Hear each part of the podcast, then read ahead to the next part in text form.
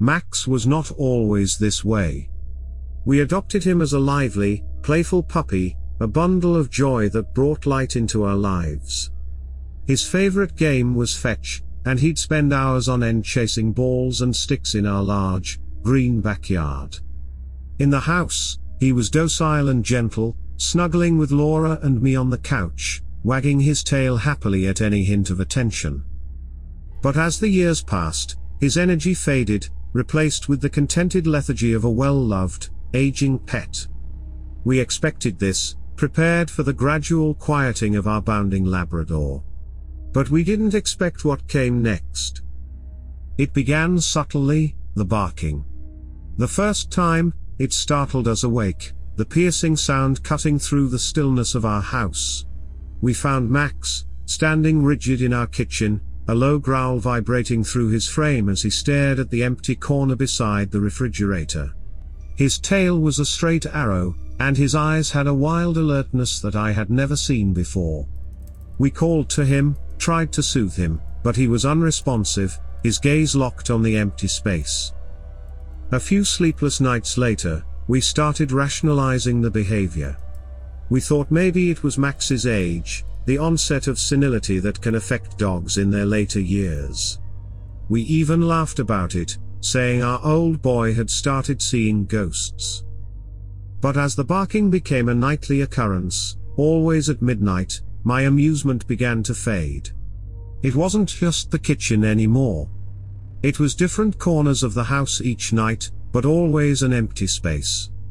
His stance was the same, aggressive, defensive, as if he was protecting us from something.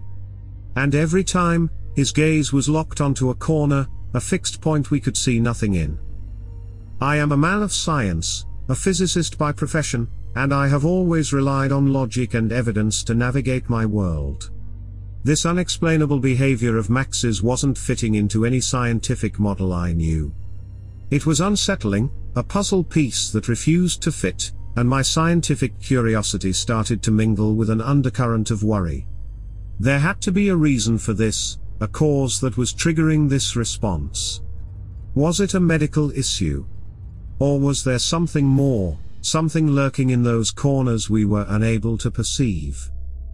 So, I decided to find out.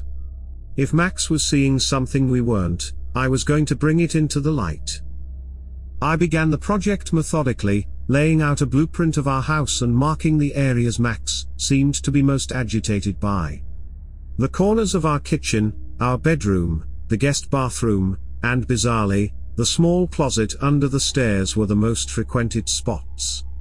I bought the best surveillance cameras I could afford, compact units equipped with night vision and motion detection. If there was something there, tangible or otherwise, I intended to capture it. The installation took a few days. I mounted cameras at various angles in each room, ensuring a clear view of all corners. I ran cables along the baseboards and up door frames, meticulously hiding them to not disrupt Laura's carefully curated home aesthetics. At night, I'd test the live feed, watching our empty rooms bathed in the eerie green glow of night vision. With the setup complete, the first night of surveillance arrived. Max was blissfully unaware of the cameras, his focus, as always, undeterred by anything other than the invisible presence in our home. As the clock neared midnight, the familiar anxiety began to creep in. The house fell into a deep silence. The only sound was the ticking of the wall clock in the hallway, each second punctuating the stillness. Then, right on cue, it began. Max's barking echoed through the house, loud, insistent, a desperate attempt to communicate danger. I rushed to the monitor, the screen split into various views from the cameras. Max was in the living room, standing rigidly, staring at the empty corner next to the bookshelf. I switched to the camera trained on that area. The night vision gave the room an ethereal quality, turning our familiar, cozy living room into a scene from a horror movie. I watched Max bark and growl at nothing, the eerie green light casting long, grotesque shadows on the wall. Despite my scientific mind, I felt a chill run down my spine. There was something incredibly unsettling about seeing our beloved pet fiercely defending us from something that we couldn't see. As the hours bled into the early morning, I found myself watching the feeds relentlessly, my heart thudding in my chest, as I awaited a sign, an answer to our predicament. After several hours of watching Max bark at seemingly nothing, my patience was wearing thin. My logical mind started berating me, questioning the ridiculousness of this overnight surveillance. Was I truly expecting a ghost to pop out of the corner on my 4K resolution security camera? The thought was absurd. Just as I was about to call it a night, my attention was caught by an odd disturbance on the living room feed. I squinted, leaning in closer to the monitor. Among the play of shadows, there was a patch that didn't fit the pattern. It was a faint, milky haze, a nebulous form that hovered, defying the laws of physics I held so dear. I felt my heart beat quicken as I enhanced the image. The form didn't dissipate or pixelate as I'd expected with a software glitch. Instead, it became more defined, vaguely humanoid, featureless, but undoubtedly present. My breath hitched as I recognized the corner it occupied, it was the exact spot Max was barking at. With a sense of dread mounting, I switched to other feeds. In the once empty corners of our house, there were more of these entities. A smaller form in the kitchen, a taller, slender one in the guest bathroom, and an undefined mist in the closet under the stairs. There was a cold knot in my stomach as I watched these unseen entities, clearly invisible to my naked eye, yet somehow visible to the camera, and to Max. The air felt heavy around me, as if the house itself was holding its breath. I turned to look at Max, still at his post, his barks echoing through the otherwise silent house. His eyes were wide, teeth bared, every line of his body screaming alarm. In that moment, I knew we were not alone. We were sharing our house with things we couldn't see, things we didn't understand. And only Max seemed capable of perceiving them. As a scientist, I had always dismissed the paranormal as folklore and superstition. But after witnessing the unexplainable on my camera feeds, I found myself stepping into a realm I had never thought to explore. I tracked down a reputed paranormal expert in our town, a man named Edgar. He was a peculiar character, with a wild mane of white hair and sharp, probing eyes. His home was filled with odd artifacts and books on the occult and supernatural, instantly making me feel out of place. But I was desperate, and I knew I couldn't solve this with my physics textbooks.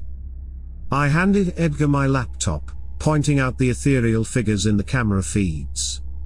I could see his brows furrow as he watched the videos and listened to my explanation of Max's behavior. There was a long silence after I finished my story, the old man stroking his unkempt beard thoughtfully. He finally broke the silence, his voice barely above a whisper. It seems you have spiritual entities sharing your space, spirits of those who once lived there, perhaps, he suggested. The thought was chilling, the idea that we were sharing our home with invisible occupants from another plane of existence. Edgar advised us to coexist with the spirits. He reasoned that they hadn't shown any signs of malevolence, just a mere presence, and disturbing them might provoke unwanted reactions. I was skeptical, my scientific mind protesting against the idea of living with spirits. But what choice did we have? So, we began our uneasy coexistence with the unseen. Our once peaceful home now felt charged with an undercurrent of tension. We watched Max closely, his reactions becoming our only way to gauge the actions of the spirits. Every bark, every growl put us on edge, wondering if the harmless spirits had decided to become not so harmless. Life had taken an uncanny turn, the certainty of our reality hanging by the thread of our old Labrador's instincts. I was half asleep when Max's barks jolted me awake. This was different, not his usual aggressive, assertive bark, but a frantic, panicked yelp. My heart hammered in my chest as I leapt out of bed, Laura at my heels, both of us guided by the same instinctual fear, our daughter. We had set up a baby monitor in Lily's room, a small camera atop a wooden dresser pointed towards her crib. I snatched the monitor from our bedside table, my eyes scanning the small screen. Lily was standing in her crib, her small hands reaching out towards something we couldn't see. She was laughing, her innocent giggles crackling over the baby monitor, eerily contrasting Max's frantic barks. As I watched in growing horror, the monitor flickered suddenly, the image dissolving into grainy static. A cold shiver ran down my spine. When the image returned, my heart froze in my chest. There, in the gentle glow of Lily's nightlight, was the misty form. It was hovering over Lily's crib, a hazy, indistinct silhouette in the semi-darkness.